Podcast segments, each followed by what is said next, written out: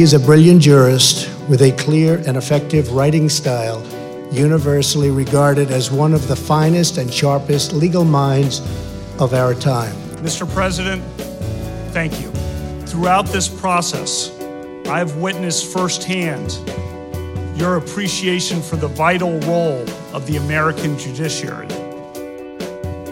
Welcome to Detroit Today on 1019 WDET. I'm Stephen Henderson, and as always, Thanks for tuning in. That was President Donald Trump introducing his pick for the Supreme Court to replace Justice Anthony Kennedy. Uh, Brett Kavanaugh, a judge from the D.C. Circuit, is his pick. He got the nod from the president yesterday in the East Room of the White House. Here's Kavanaugh, who clerked for Justice Kennedy in the 1990s, speaking after his nomination last night. 30 years ago, President Reagan nominated Anthony Kennedy to the Supreme Court.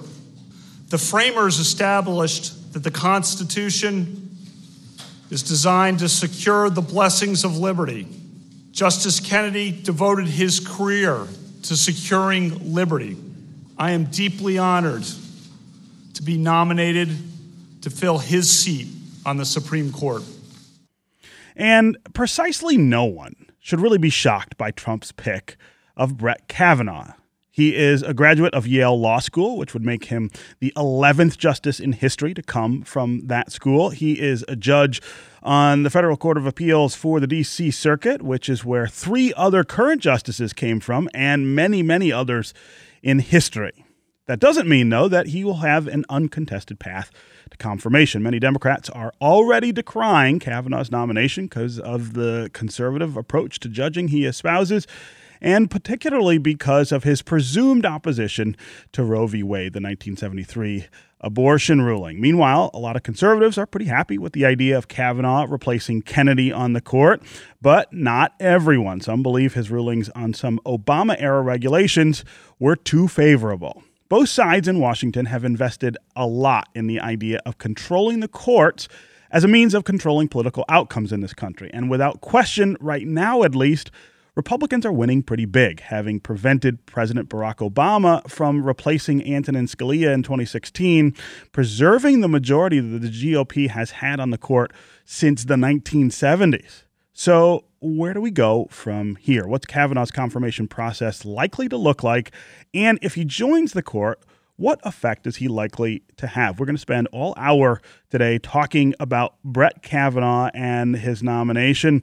Uh, we want to hear from you, of course. What do you think about Brett Kavanaugh as a nominee for the Supreme Court? What do you think about him replacing Anthony Kennedy on that court? What do you think of the politics that lurk in the background here, the maneuvering that Mitch McConnell, the Senate Majority Leader, indulged to preserve that Scalia seat for uh, uh, Justice Gorsuch, who was uh, who was nominated and confirmed last year. Uh, should that inform how we think about uh, uh, Brett Kavanaugh and his nomination? Should that be the way that Democrats sort of approach this whole thing? Give us a call. 313 577 1019 is the number always on the phones to join the conversation. That's 313 577 1019. A little later in the program, we're going to spend some time talking more deeply about Roe v. Wade with Wayne State University law professor Bob Sedler, who is an expert on that ruling. But we want to start today with Washington Post columnist Megan McArdle, whose recent column takes on the notion that the justices of the Supreme Court have become what she calls priest kings. Megan, welcome to Detroit today. Thanks for having me. Yeah. So let's uh, let's start with that phrase, priest kings. what do you mean by that? uh, what I mean is that you know the the idea of the separation of powers, right? We start off, we've got three co-equal branches of government. Um, and over the years, for various reasons, partly because the legislature has, for reasons that aren't clear, ceded con- many of its powers to the executive and the Supreme Court, mm-hmm. but also because in, in, starting in mid-century, you have this expansive idea about what courts are supposed to do. Yeah. Um, and instead of sort of answering questions that only the court can answer, the courts start answering questions the legislatures are perfectly capable of answering, but have not answered to the justices' satisfaction. Yeah. Uh, and they're doing this not with some, you know, democratic power, but because they've been invested with this sacred, mystical um, power over the legal system. And so it's it's Roe v. Wade is kind of the the Ur case of this. It's the most famous one, but there's a lot of cases where justices are coming in. Things like they they overturned the death penalty, Mm-hmm. um, and then had to undo it when it became clear that that had been a bridge too far. Um, but these were things where, look, I oppose the death penalty as a substantive matter. I think that that was the correct thing to do, but that's not really something. It's, it's kind of clear that it was not banned in the Constitution because the death penalty was widespread at the time, Mm-hmm. um, and they could not possibly have intended to to ban uh, the death penalty when they're writing it. Um, and so, as they're taking on more and more powers like this, um, the idea was that they're supposed to put this these these important questions beyond the reach of the legislature, right? Instead of letting sort of popular sentiment, fickle democratic majoritarian urges settle things, that the court is going to just take these questions out of the political process. And so the death penalty is one. Um, obviously, abortion, gay marriage now, Mhm. that these, these things have been taken into the court. Um, and the idea was that that was supposed to make settling these questions easier. In fact, all it did was focus us on getting control of the Supreme Court. So each party now, our elections are increasingly just not about electing legislators who are going to legislate, but electing presidents who are going to pick our actual legislators and then electing a legislature that will just kind of rubber stamp whatever that president does. Yeah, it's kind it's of incredibly unhealthy it's kind of not the way the American system. democracy, and that even though I often agree with what they're saying, I want to see much more modesty on the Supreme Court um, in terms of striking down laws and in terms of saying the legislature isn't allowed to touch this. Yeah, uh, you know, uh, I, I covered the court for five terms uh, in the 2000s, and and uh, that was a time when uh, there was a lot of heated debate over the court's role, over who was going to be on it. Uh, I, I covered both the the the, the nominations and confirmation hearings for uh, Justices Alito and Chief Justice Roberts, Uh, but but th- that's not anything new in in American jurisprudence. I mean, this is this is something that the we've struggled with since the republic was founded. This idea of these three co-equal branches and what role they play. Uh, do you think it's different now? Do you think it's worse today than it than it than it has been? Uh, I do, uh, in part because of what happened with Merrick Garland Mhm. and Gorsuch. Um, but this has been coming for a long time, and I think it, it really starts. I mean, you can you can argue it where it starts, right? Um, but I think my read of it is that it starts with the Democrats, and it first of all starts with a legal establishment that, you know, it sort of reflects the values of the class of the people from which drugs judges are, are drawn. Mhm. Um, and so, you know, they they start legislating their preferences on things like abortion.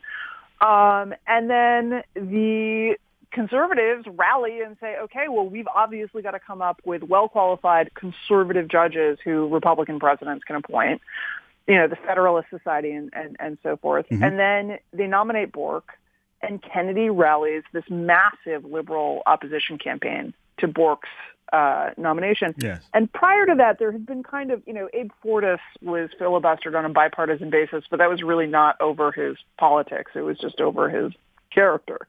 Um, this was the first time that that basically we're we're kind of saying no, you can't have an ideological judge on the court. Only our ideological judges are allowed to be on the Right. court Right. and that sets off an escalating tit for tat that has now been going on for decades. Right, this is in the 80s. Um, Republicans retaliate by slowing down Clinton judges.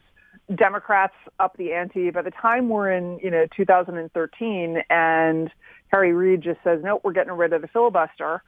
Um, that was a big norm violation, Sure. right? This is getting rid of the filibuster for judicial appointments. And, you know, Democrats will say, well, we had to because Republicans would have done it anyway. That's not clear to me from talking to uh, conservatives in Washington. My sense is that, like, had the filibuster stayed, no Democrats would not have gotten the opportunity to appoint a Democratic judge at this juncture, but they might have been able to kind of put some pressure on who got nominated. Sure, sure. Right? They might have been able to to to move that nomination to the left somewhat. Yeah. Um, and they've now lost that weapon. Um, and then, of course, you know, Republicans will say that what they did in, in, in with with Garland was a retaliation for Reid getting rid of the filibuster. Yeah, they have. Said you know, it's very hard though. At this point, everyone has grievan legitimate grievances about the norm violations on the other side. Every side views their own escalation of this as merely what they have to do to get back even That's right. with the last thing that happened. It's incredibly toxic. Uh, I would love to see it stop, but I, I don't see much prospect that it will. Yeah. Uh, this is Detroit Today on 1019 WDET. I'm Stephen Henderson. My guest is Megan McArdle. She is a columnist for the Washington Post and author of two recent col- columns titled Behold the Priest Kings of the Future Supreme Court and Let Roe Go. We are talking about Brett Kavanaugh and his nomination to replace Anthony Kennedy on the U.S. Supreme Court made last night by President Donald Trump in the East Room at the White House. That will set off, of course, a round of meetings with uh, the new nominee on Capitol Hill and then hearings in front of the Judiciary Committee in the Senate and then a vote about whether uh, Brett Kavanaugh will be the next justice of the U.S. Supreme Court. Uh, if you want to call and uh, join the conversation, give us a call and tell us are you worried about the future of abortion rights or are you excited about the solidification of a conservative court? Both of those issues hang in the balance with Brett Kavanaugh and his nomination to the court. As always, the number on the phones is 313 577 1019. That's 313 577 1019. You can also go to the WDET Facebook page and put comments there, or you can go to Twitter and hashtag Detroit Today, and we will try to work you into the conversation. Uh, also, tell us what you think about the judicial wars, so to speak, uh, the back and forth between Democrats and Republicans uh, fighting over what the rules should be with regard to confirming judges and what kinds of people ought to be acceptable as nominees for seats on not just the U.S. Supreme Court, but many of the lower courts as well. Again, 313 577 1019 is the number on the phones. Let's go to David in Grosse Pointe. David, welcome to Detroit today. Hi. You there? Uh, David, I think we're. response off the air. What I think we're observing, at least in my opinion, Uh-huh. is a the, a negative artifact of Citizens United. I think that the uh, your guest commented that the uh, legislature has sort of deferred all of its action to uh, the executive branch and the uh, judicial branch. And you know, in my opinion, they really don't. The legislature doesn't really have to act anymore because they already are completely funded by corporate America. Hmm. And as a result, the public opinion as a whole is sort of waned in its influence. And the, uh, you know, I would personally would love to see Citizens United overturned, but maybe that's wishful thinking. But I'd like to consider it from that angle. And uh, again, thanks for having me, and I'll take my response off air. Okay, David, thanks very much uh, for the call. Megan McArdle, how does Citizens United and its effect on the legislature sort of figure into these arguments we're having about the Supreme Court? So, in the supreme irony of my life as a libertarian columnist, uh, my father was a lobbyist, and uh, every every time I would say something mean about lobbyists, he would write me an email and say, uh, "You know, you do know what paid for college, That's right. How did you get Um, here? but so my my take on how lobbying works is a little different uh, from what I think the kind of general idea is, which is that money matters, but it doesn't buy you legislation. It buys you access. It buys you the right to pitch someone. But if you can't go in and pitch this guy about why this is going to help your voters. So, for example, my dad lobbied locally in New York. Um, and he pitched people on the Second Avenue subway. But he didn't like pitch them by making huge campaign donations. He pitched them by saying, I'm going to do jobs. Your constituents will be happy with the Second Avenue subway. Right now, he's lobbying for the heavy construction industry, which is going to get the contracts to do these uh, these jobs. But ultimately, if you can't tell a legislature, a legislator, this is what is going to be in your campaign ad that is going to make you win re-election, um, you know, come the next uh, round of elections, then you're not going to get very far. And so I don't think that the problem is that corporations have bought legislators. I think the problem is that voters have these incredibly, um, you know, sort of incommensurable preferences, right? So basically, he- one big example on the budget, if you poll people, you ask them, um, should the should we have a high deficit? Should we raise ca- taxes? Should we cut spending? You get the same answers all the time. Absolutely, we should not have a deficit. Absolutely, we should not cut any meaningful program. The only program they want to cut is foreign aid, which is like 0.03 percent of the budget. Sure. Um, and we shouldn't raise taxes on anyone uh, except like four guys making a billion dollars a year. And then the worst part is if you actually explain to them foreign aid is just not that big a part of the budget, you're going to have to do some math. They just stick to their guns on the preferences. And so legislators knowing this, they don't want accountability. Right? If you have accountability, then voters are going to get angry at you and vote you out of office.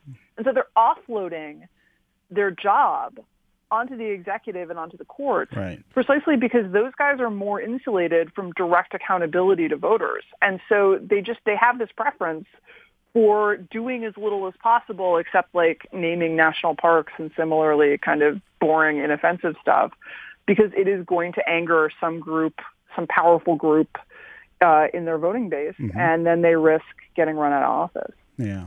Um, uh, before I let you go, I want to I want to have you talk a little about Roe v. Wade. Uh, your recent column, "Let Roe Go," talks about the outsized role that that ruling plays in American politics, and that, uh, as you said earlier, the the goal was to try to settle the question.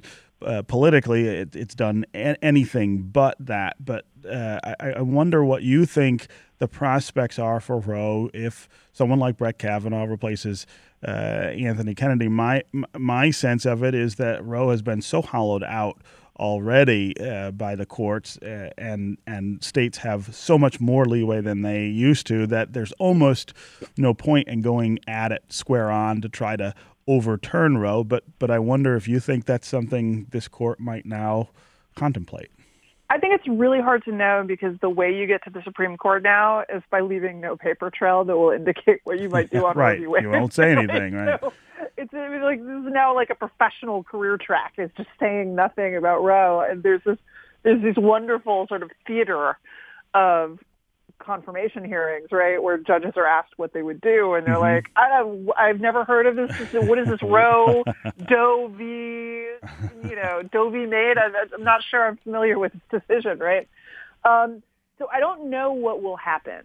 Um, I think I don't think that what will happen is that like a case will come up and immediately Roe will be, be overturned. I think you're likely to see something more like what you saw with Abood in the Janus case decision, which was a public can public sector uh, unions force people to join or pay them agency fees, right?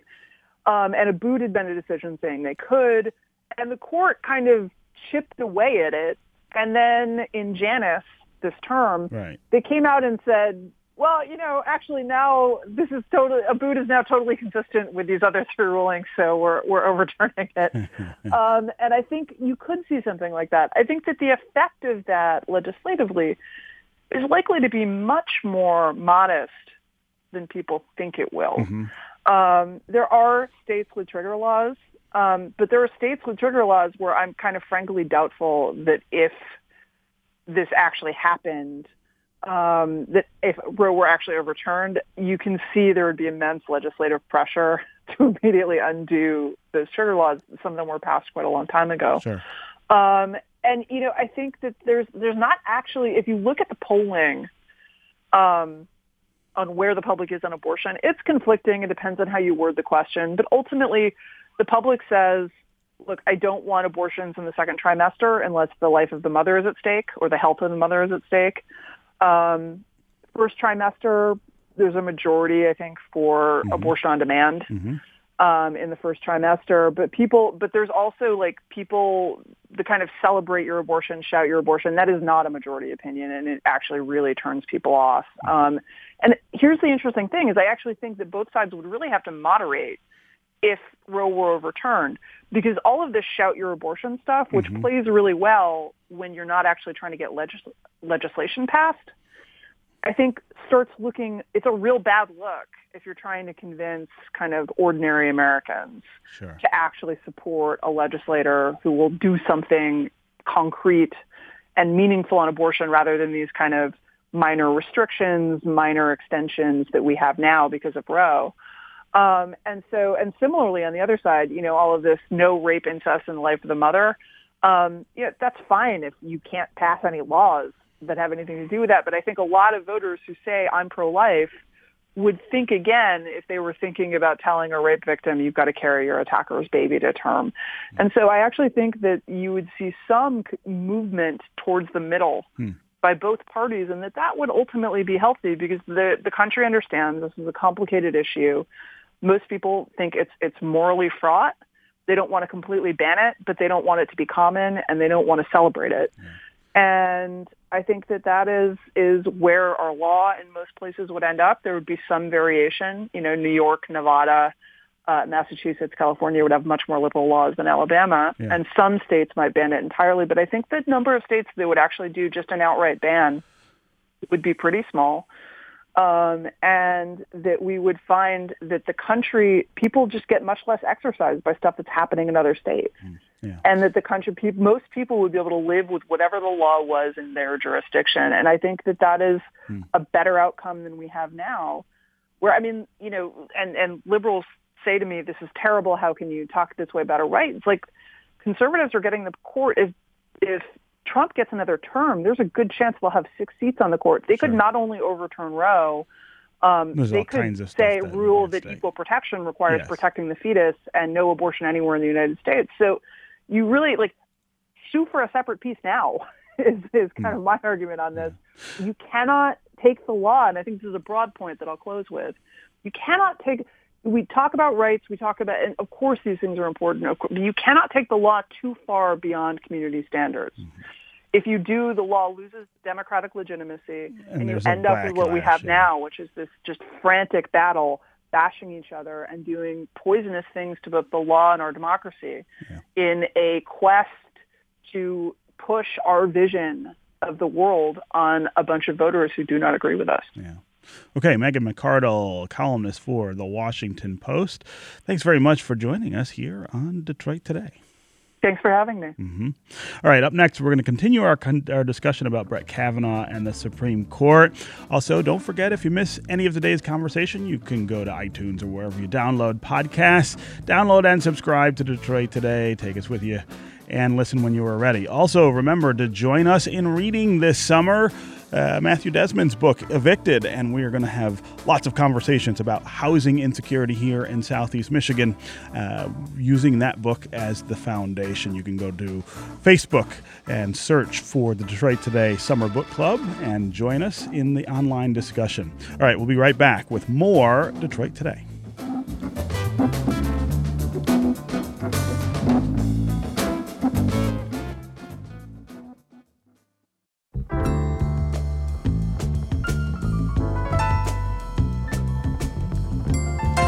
You're listening to Detroit Today on 1019 WDET. I'm Stephen Henderson, and as always, thanks for tuning in. We are talking this hour about Brett Kavanaugh's nomination to replace Justice Anthony Kennedy on the U.S. Supreme Court. That nomination was made yesterday by President Donald Trump in the East Room at the White House. We will now see uh, probably pretty rapid uh, succession of interviews with uh, with Judge Kavanaugh, and then hearings in front of the Senate Judiciary Committee, and then a vote uh, in the committee and on the Senate floor before he might be confirmed. Joining us now to talk more about uh, Justice Kavanaugh or Judge Kavanaugh and what he might do to the Supreme Court is Jamal Greene, who is a Dwight Professor of Law at Columbia Law School, uh, also clerked for Justice John Paul Stevens on the Supreme Court. Jamal, welcome to Detroit Today.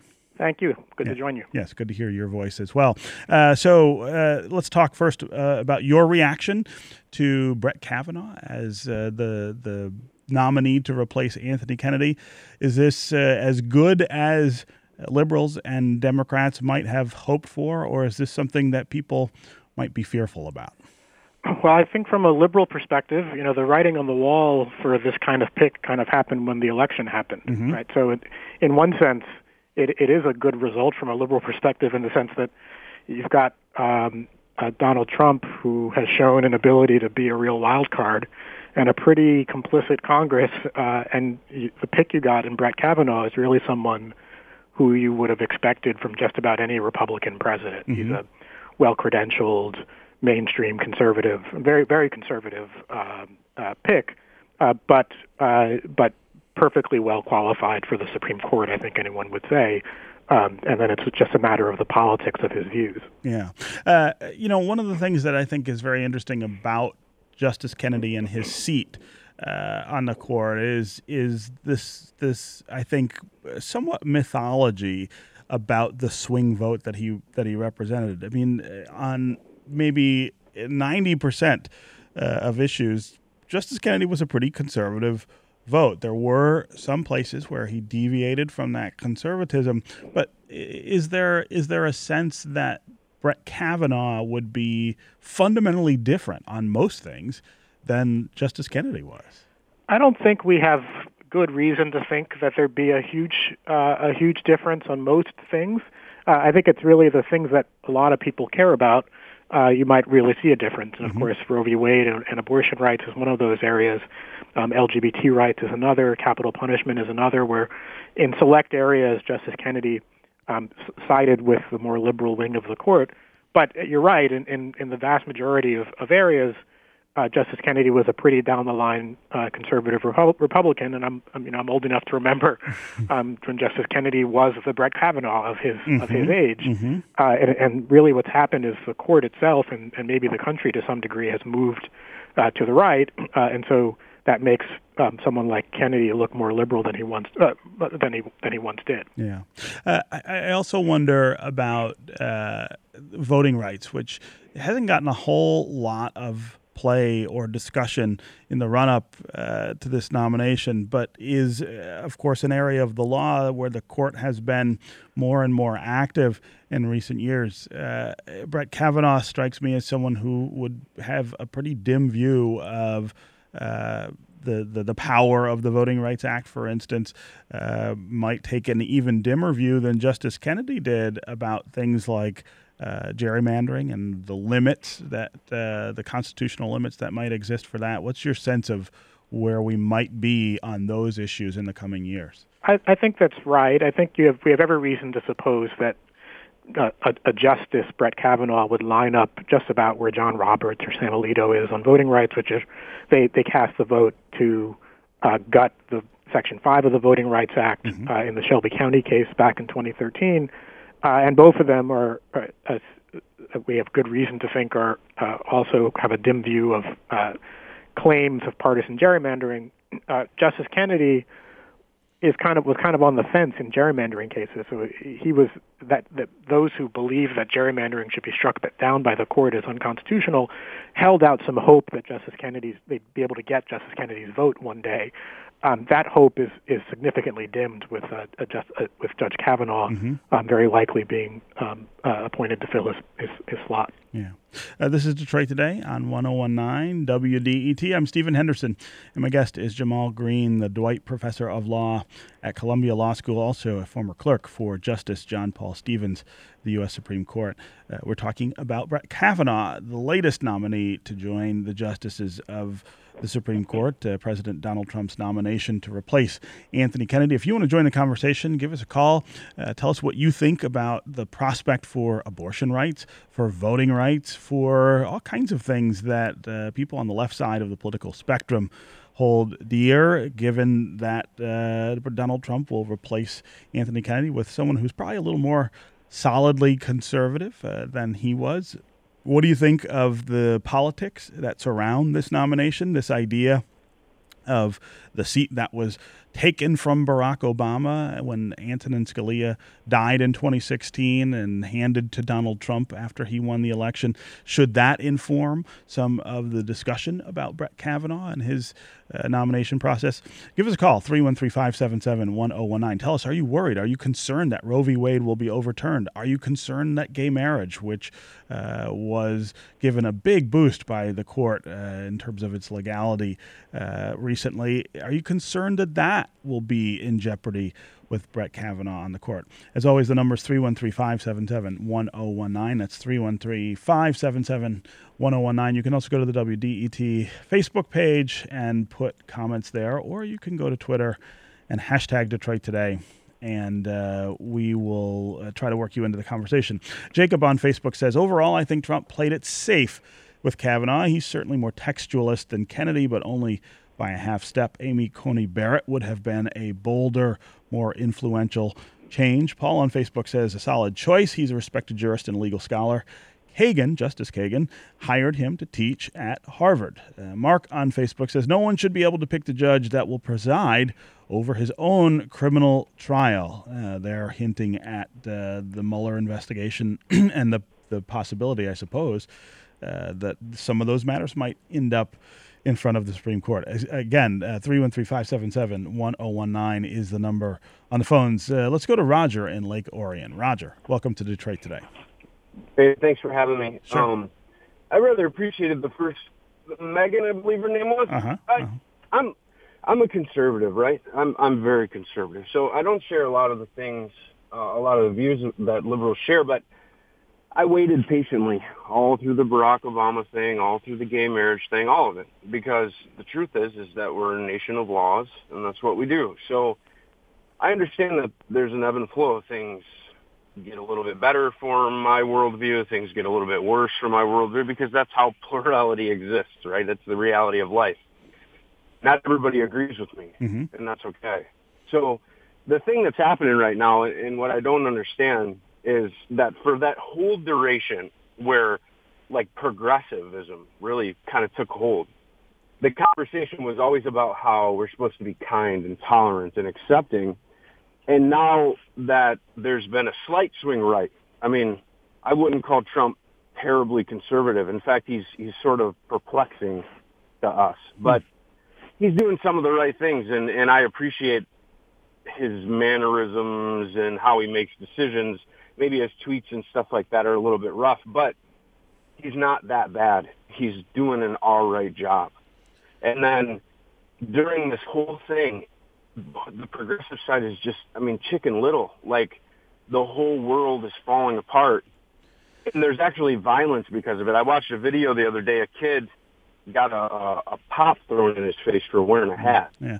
You know, I, Roger, I really appreciate that uh, you're listening and that you called in uh, to share your perspective. I got to say, I don't really agree. Uh, I think uh, I, I think if you sit on the opposite side of the political spectrum from this president, if you are somebody uh, whose history in this country is one of exclusion and oppression, uh, it's really hard to see that pre- this president in the way that, that you're describing there. But but I, I again I really do appreciate your your listening and and calling in. I do want to follow up though on this idea that uh, maybe the, the the fight over the courts is somehow overblown or that uh, that one side or the other makes too much. Uh, of, of all of this, uh, Jamal Greene, uh, professor at Columbia Law, you clerked uh, for Justice Stevens on the Supreme Court. I- Is there too much made of of all of this? Well, I, I, I'm not sure about that. I mean, I do think that there are lots of consequential decisions the court makes. If the court were to overturn Roe v. Wade in a number of states, you would see more restrictive abortion laws come into effect, and that has real serious effects on people's lives. And across a number of areas, the court, uh, this court decisions really do affect uh, bread and butter issues. Um, that said, I do think that people can get a little bit too caught up in the politics of all this, which is to say, you know, things can change more quickly than we expect on the court. Uh, you know, Justice Scalia's death was unexpected, and then all of a sudden, it looked like uh, the possibility of a kind of five-four liberal majority on the court until the uh, Mitch, Mitch McConnell and the Senate Republicans said, stepped in and prevented Merrick Garland from taking a seat on the court. Um, and and uh, I think this looks like a very bleak moment from a liberal perspective right now, with Justice Kennedy as the the kind of swing vote being replaced by what people assume to be a pretty reliable conservative. But uh, but again, I, I think uh, if you take the long view, I think uh, you, you, know, you never know how fast these can these things can can change. Yeah. Uh, uh before I let you go, I want I want to get you to talk some about the reliance on the courts uh, by people, as I was saying to our caller there in in Lake Orion, the, the, reliance of people who have been historically excluded, have been historically oppressed, have have historically had their rights not respected by the other branches of government uh, on the courts to, to to go to the courts to say, listen, we re- we really need you to to interpret the Constitution in a way uh, that that does respect those rights, that does respect our humanity. There's a lot of criticism of that reliance from the conservative side of the political spectrum. But but I wonder what you make of, of what the alternative might be, particularly in, in an era like this where uh, conservatives are themselves so adamant about keeping control of the courts. In part, you have to presume, uh, because of their fear of those kinds uh, of rulings. Well, I, I, would actually sound a note of caution here uh, from a, a, liberal perspective. I do mm-hmm. I do think that the idea of courts as being a kind of neutral um, body that can resist the political process and protect the rights of minorities and mm-hmm. people who've been oppressed is a very important part of the court's image. Uh, it was very important during the civil rights era and mm-hmm. uh, during the revolution in criminal procedure in the 1960s, First Amendment rights, and so forth. But if you think about a lot of the major rulings by the court, Shelby County striking down part of the Voting Rights Act, mm-hmm. Citizens United, um, uh, for example, uh, limiting campaign finance restrictions, uh, lots of, of, of decisions in which the court limited, has limited civil rights measures passed by Congress. Uh, courts uh, and the Supreme Court often prevents the political branches from recognizing rights or solving certain kinds of problems, and and can do that as much as it can protect uh, minority rights or individual rights. So I think we can't get too caught up in the kind of myth of the court as being uh, this institution that's always going to protect minority rights. Mm-hmm. Uh, if you believe in a certain kind of politics, you want to have those politics kind of represented um, on the court. Um, but you know, the court's not going to save you and very often, uh, depending on who's who's kind of in control of the court, it can really hurt um, polit- politics. It sure. can really, and, and Megan McArdle was talking that, about that a little bit with respect to a, a, abortion rights. When you kind of shift everything onto the court, it really does have an effect on the political process in ways that are not always um, um, positive. Yeah. Okay, Jamal Greene, Dwight Professor of Law at Columbia Law School, former clerk for Supreme Court Justice John Paul Stevens. Thanks very much for joining us here on Detroit Today. Thanks for having me. Up next, we're going to talk to Wayne State Professor Bob Sedler about the future of abortion rights under a more conservative court. Stay with us and stay with us on the phones 313 577 1019. Tell us what you feel in reaction to Brett Kavanaugh being nominated to replace Anthony Kennedy on the U.S. Supreme Court. We'll be right back with more Detroit Today.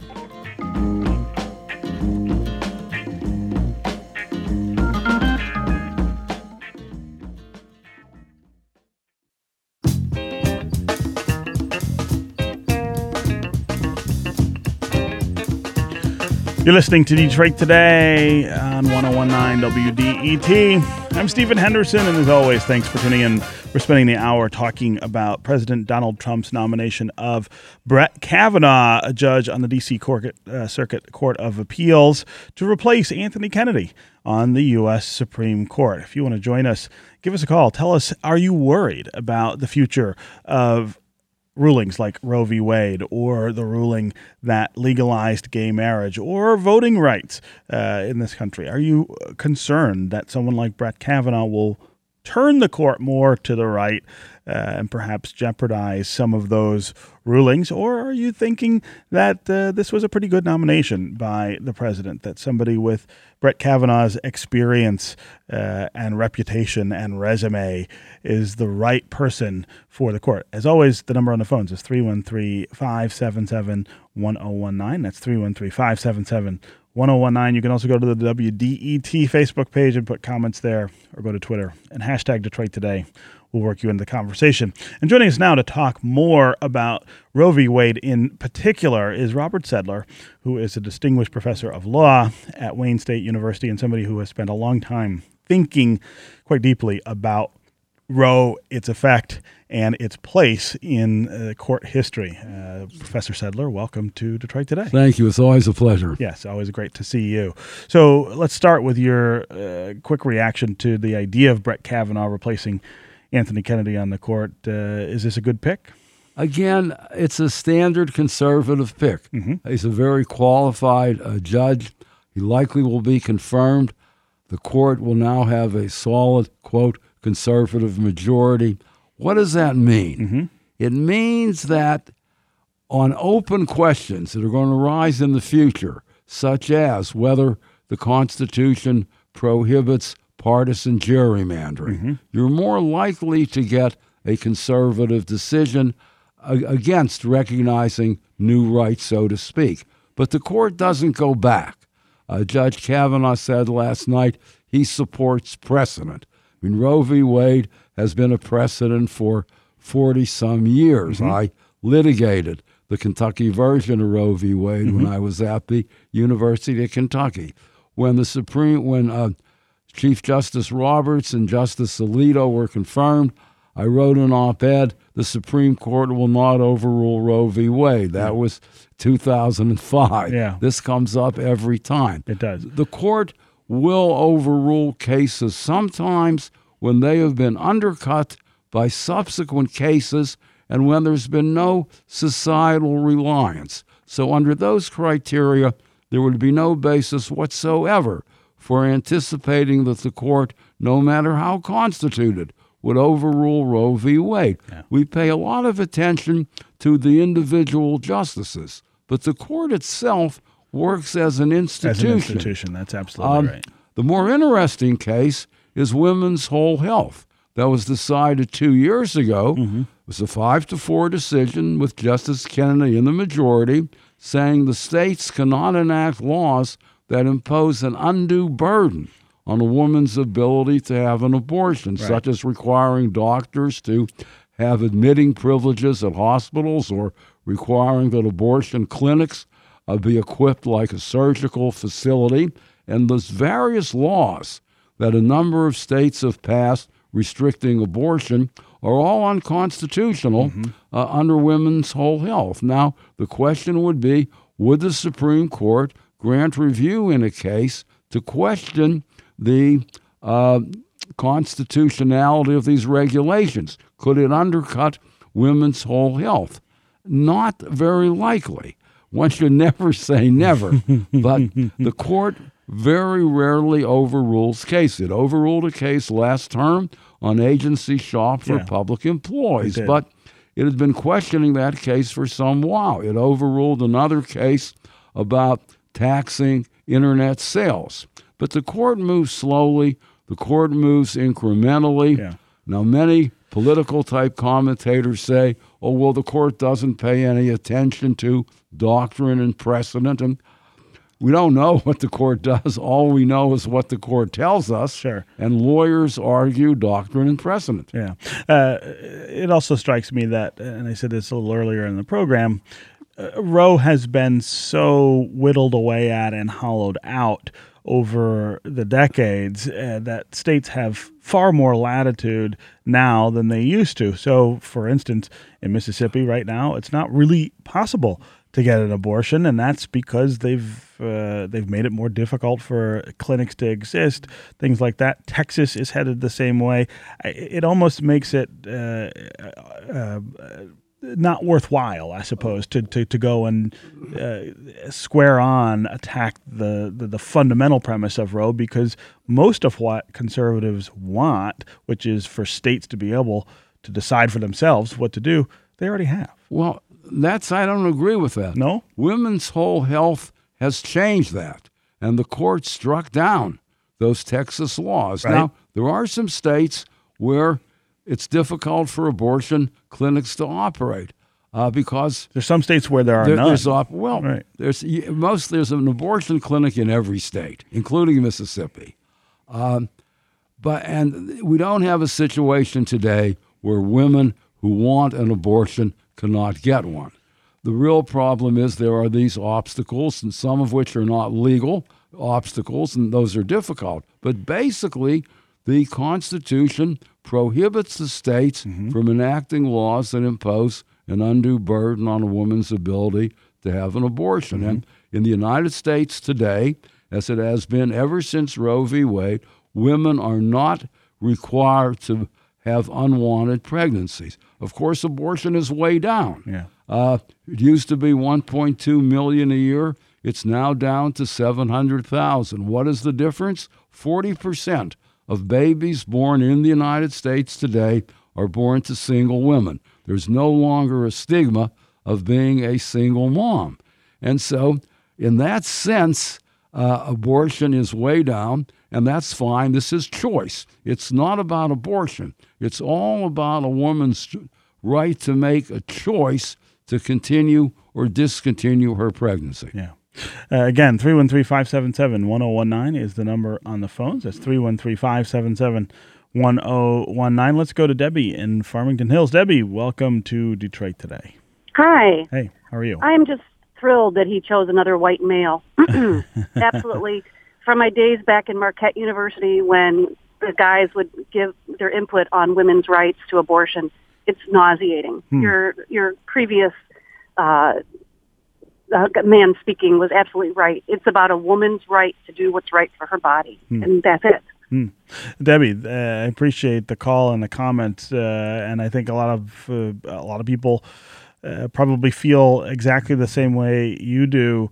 Uh, Bob Sedler, that does raise the question of diversity on the court, uh, which from time to time becomes an issue. It seems to be far more when there's a Democratic president than uh, when there is a, a Republican. There were some women on the list uh, that that uh, President Trump considered. Uh, This that that doesn't seem to be getting a lot of play Well, President, today. However, President Reagan appointed the first woman, Mm-hmm. Justice O'Connor, and the sole African American on the court, Justice Thomas, uh, was appointed by Mm-hmm. George H.W. Bush. Uh, you have Justice Sotomayor, who is Hispanic. yeah, Um, but clearly, the majority of uh, justices are white males, and that's so typical of uh, of American society. Nonetheless, the fact that you have women and minorities on the court, I think, influences the court. Sure. Influence. Uh, it's different than when I came on the scene many, many years ago, when it was nine white men. That Yes. was the court. yeah, yeah. Uh, again, uh, thanks very much, Debbie, for that call. Let's go to Brian in Birmingham. Brian, welcome to Detroit today. Hey, how's it going today, Good. guys? Good. How are you? I just want everybody that is listening to this program right now throughout Michigan know that this pick was totally about Trump. This is all about Trump covering his butt. He's bribed, bailed, and bought off people his entire career, his entire life. The guy's been involved in 3,000 lawsuits to try and get his way, the way he wants it. Hmm. Now, he wanted a, a, hotel in Russia. That's for that's a proven fact.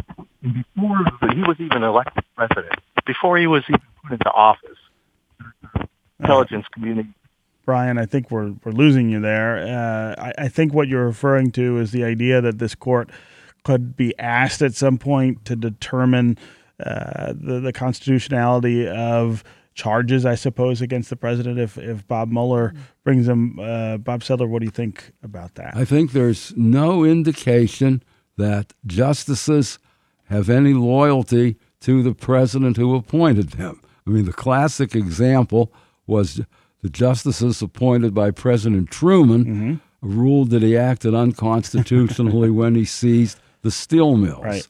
Um, but you know, it's interesting. Conservatives and liberals, as you know, I'm very liberal, but go back and forth on this matter of presidential power. Uh, when uh, you had a, when you have a Democratic president, conservatives seem to push the power of Congress. Then, uh, but now, for example, the conservatives have attacked the Affordable Care Act, saying Congress didn't have the power.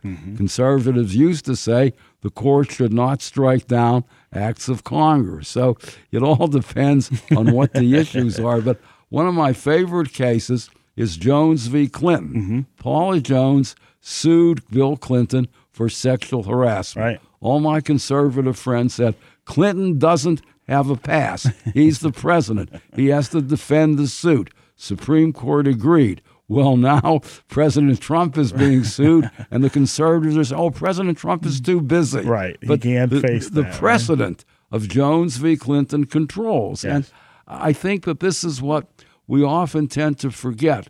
The so much of American constitutional law is settled. Is settled. So many of the cases involve application of settled principles. So the court works as an institution, including in constitutional cases. There are five to four decisions. Right.